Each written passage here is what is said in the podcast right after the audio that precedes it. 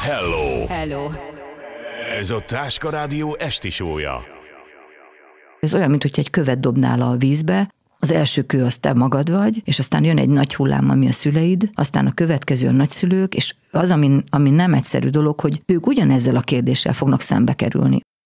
Meleg, leszbikus, biszexuális, transznemű. Sokan nem is gondolnak bele, hogy milyen történetek és emberi sorsok rejlenek ezen szavak mögött. A legtöbben nem is sejtik, mit élnek át azok, akik a saját nemükhöz vonzódnak, és közülük vannak, akik sosem merik elmondani. Témánk a coming out. Dombi Judit és Naár Barbara riportját halljátok. Sélei Györgyi szexológus segítségével arra keressük a válaszokat, hogy mi vezet a felismeréstől a coming outig. Ez egy lassú folyamat, általában több lépcsőből álló folyamat, mire úgy leesik a tantusz az embernek, hogy tulajdonképpen most ki is az, aki nekem vonzó. Gyakran nagyon erős baráti érzelmeket táplál az ember a másik felé, és aztán egy-egy pillanatban ez átlép egy még intenzívebb, még erőteljesebb érzés felé, úgyhogy így fokozatosan erősödhet, ez az egyik verzió, a másik, amikor így lámcsapásszerűen egyszer csak úgy rátör az emberre, hogy te jó ég, nekem azt tetszik, aki olyan nemű, mint én vagyok. Patricia 18 éves, és vállalta, hogy megosztja velünk történetét. Hogyan jöttél rá, hogy a saját nemedhez vonzódsz?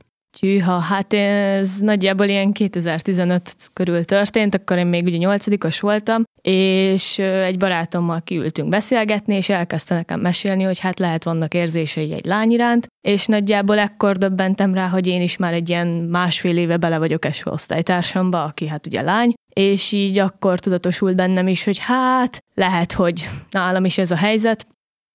Hogyan lehet ezt feldolgozni? Van egy nagyon erőteljes belső munka, ami arról szól, hogy vajon rájövök-e arra, hogy én is normális vagyok, ugyanúgy, mint a többiek, csak én más szempontból látom a világot, de ugyanígy normális vagyok.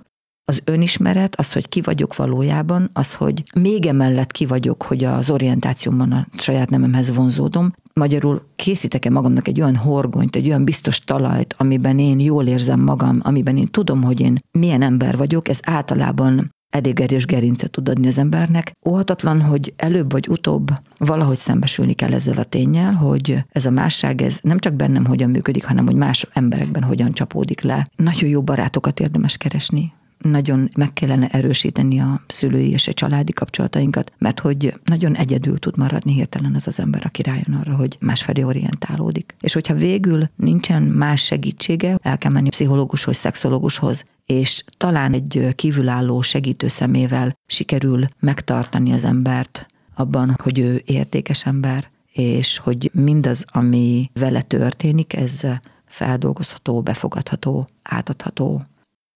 Kinek mondtad el először? Hát először ugye annak a barátomnak, akivel ezt így elkezdtük így beszélgetni, meg megtárgyalni, aztán utána így szépen lassan szűk baráti körnek, és két év után szüleimnek, nagyszüleimnek.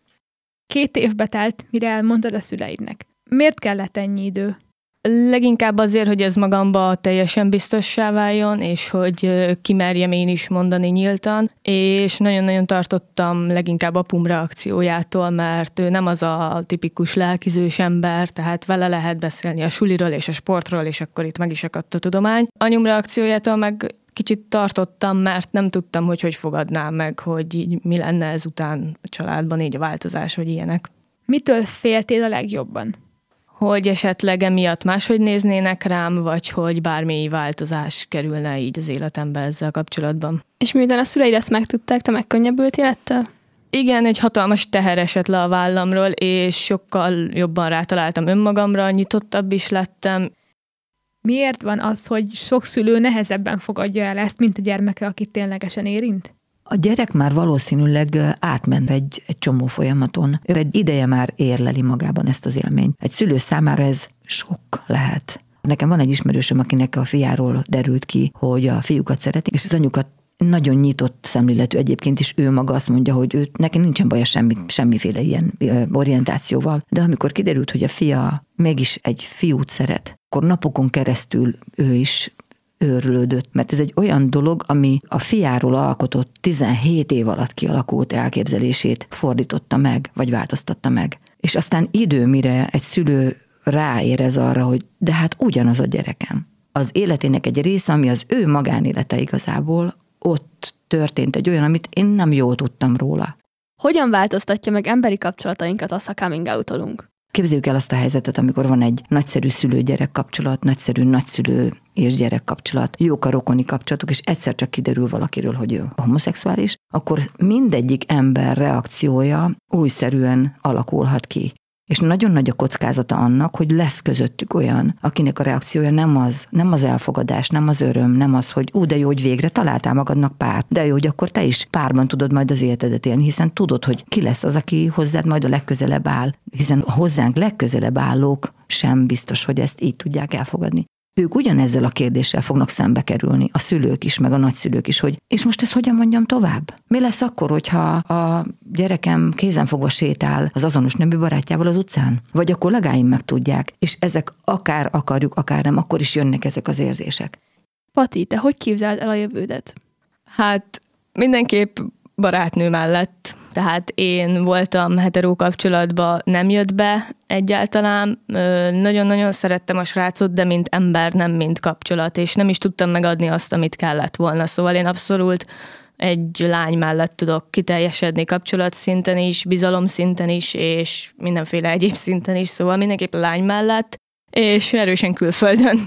Miért külföldön? Egyrészt Magyarországon még csak élettársak lehetnek a melegek, másrészt meg élettársban kerülhetek akár egy tornacipővel is, azzal nem megyek sokra. Én szeretném igenis a feleségemnek hívni azt, akivel összekötöm az életem. És szeretnél gyereket? Igen, én nagyon szeretnék két kisgyereket, de úgy vagyok ezzel, hogy semmiképp nem én szeretnék szülni, és igazából azt sem szeretném nagyon, hogy a párom szüljön, mert egyrészt idegen férfi izébizéje nem ászkáljon a páromba, még akkor is, hogyha laboros felszereltséggel kerül csak bele, másrészt meg szerintem ez a, ebbe a világban már nem érdemes, és hát nem is jó szó az rá, hogy nem érdemes, csak nem szabadna új életet a világra hozni, hanem meg kell menteni azt, ami már itt van.